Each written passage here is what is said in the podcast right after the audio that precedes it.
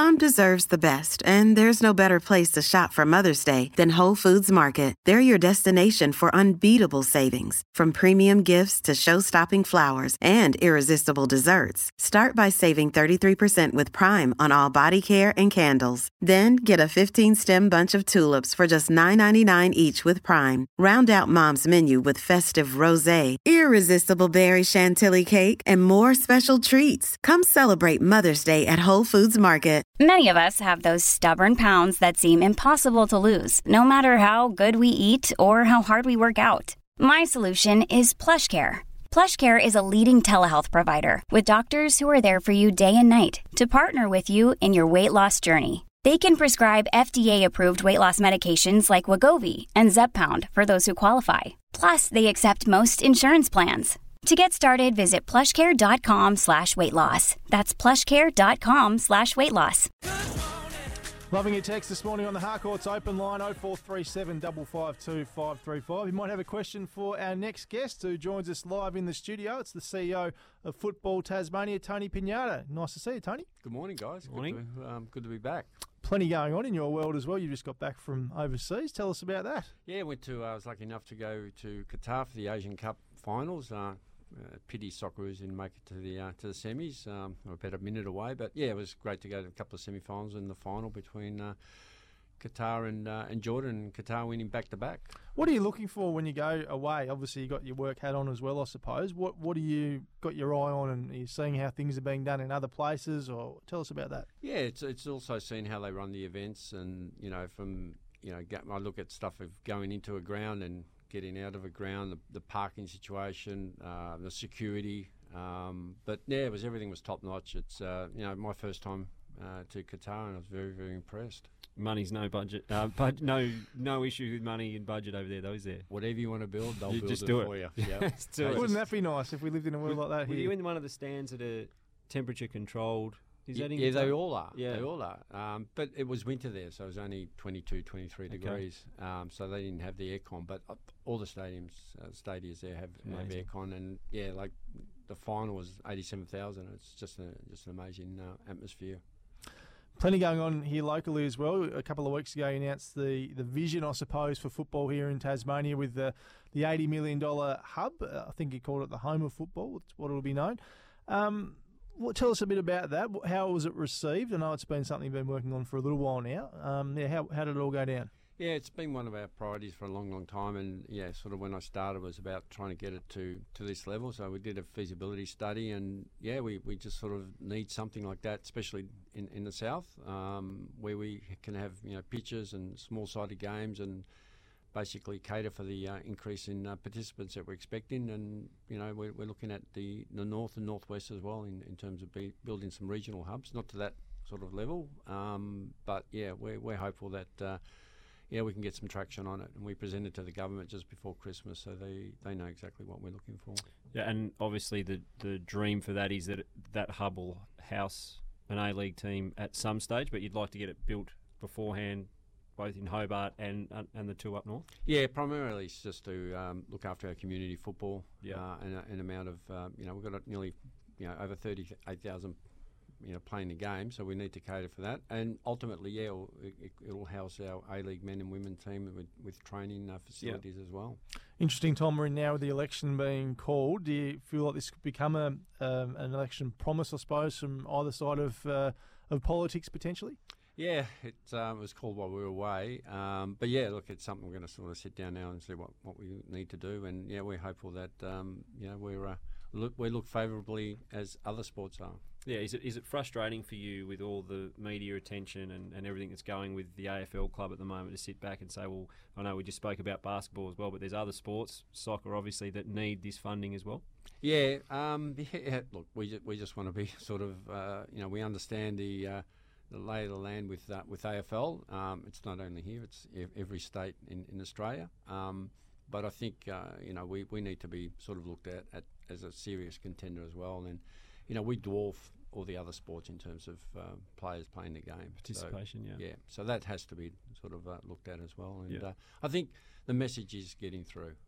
Where do you get those participation stats from? Is it registered participants you're talking about? Because if you compare, footy's got a lot as well, obviously. How do you work out your numbers? Yeah, so registered participants, a lot of school play the game. They don't actually play at clubs.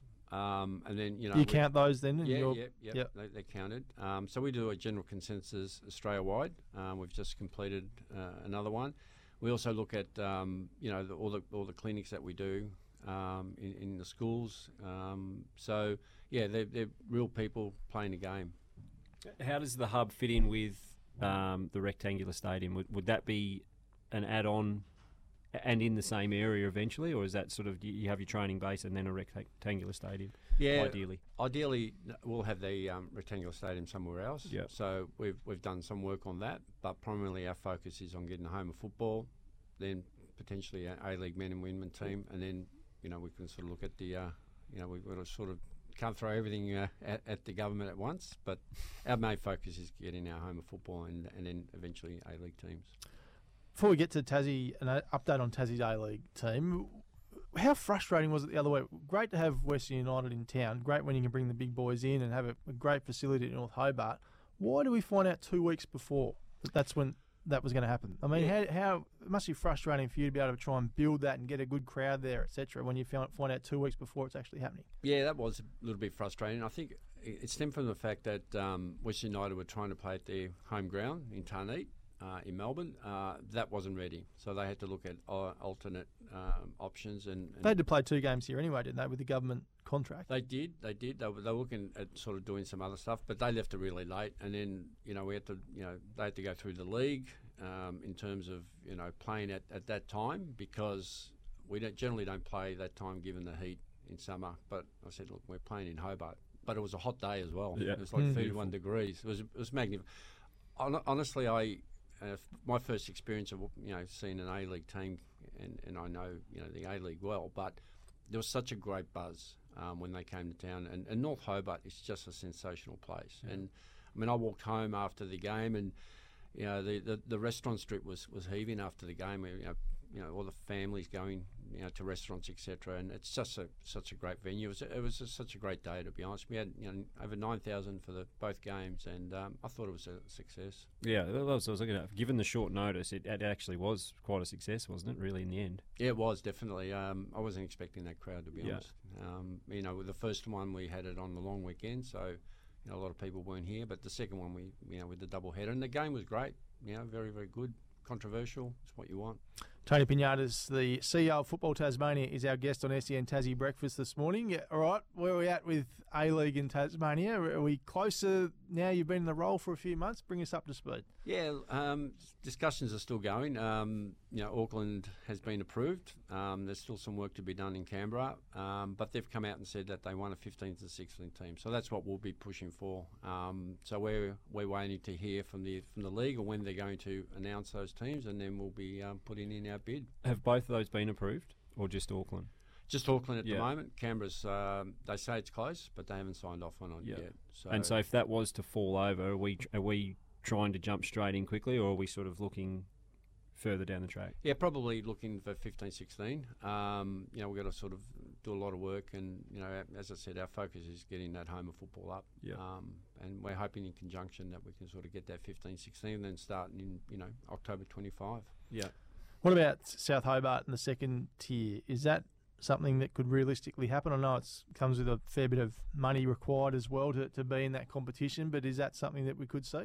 I think it's, you know, very ambitious, South Hobart, and I think it's great. But, you know, if it's going to come down to funding, we're really just focusing on the A-League, not on the second division. Yeah. So South Hobart would be relying on the funding coming from where? Well, they'll have to source it. We won't be sort of going to government you know, for 2 handouts. Okay. You know, we really want, you know, if anything is sort of funded, it's got to be for the A-League and the home of football. Yeah.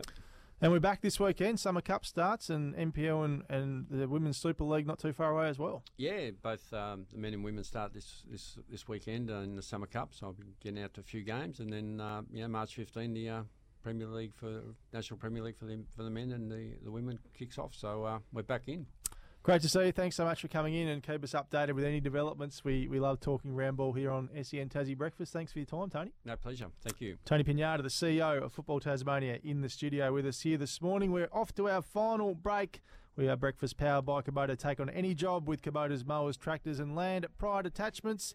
Harcourt's open line, still time to get around us this morning. 0437 552 535.